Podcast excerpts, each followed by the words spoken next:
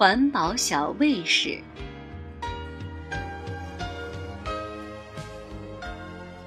一天，小熊多多和小狐狸彤彤在河边玩耍，河水清澈透明，河边草绿花香，他们玩的可高兴了。他们玩累了，就开始吃饭。彤彤吃面包，多多吃方便面，两个人吃得津津有味。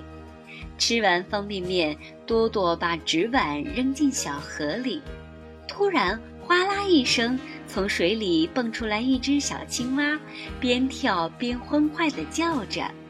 小青蛙爬进纸碗，拿碗里的小勺当船桨，划起了小船。小船在水里晃晃悠悠地前进，小青蛙一本正经地划着。多多和彤彤看见了，高兴地大叫：“好玩，好玩！小青蛙加油！”突然，水里面又跳出两只青蛙，它们也想划船。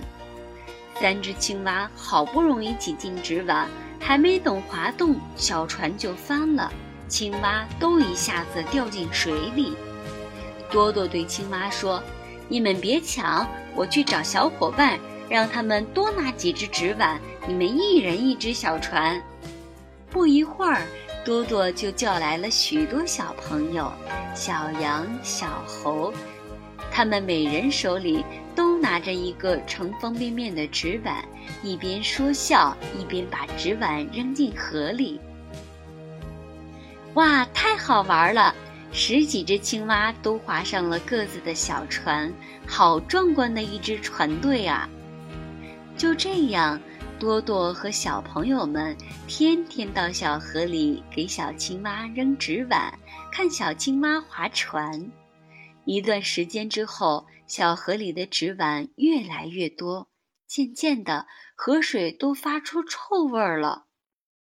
这一天，青蛙妈妈看着孩子们从蝌蚪变成了小青蛙，开心的呱呱直唱歌。可是等走近了，仔细一看，他惊呆了，一句话也说不出来。过了好一会儿，青蛙妈妈才哭出声来了：“我的孩子怎么只有三条腿啊？”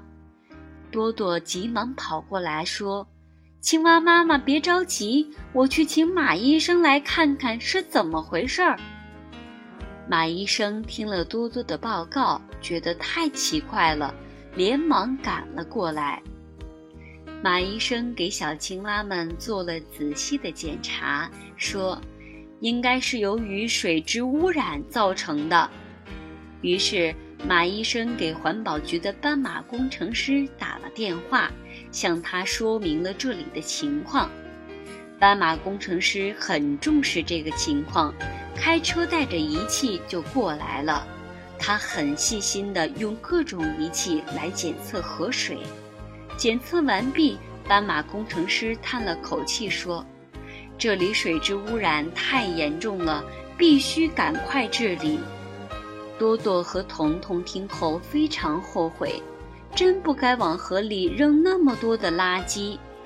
于是他们召集来许多好朋友，一起来打捞水面上的垃圾。他们天天坚持，再热再累也不怕。斑马工程师还用多种先进的科技方法处理了污水。经过大家的共同努力，过了一段时间之后，河水终于又变清了，再也没有臭味儿了。小青蛙们经过马医生的精心治疗，病情得到了有效的控制，他们一天天变得健康活泼。从那以后，大家都成了环保小卫士，不但自己不破坏环境，还自觉地保护环境。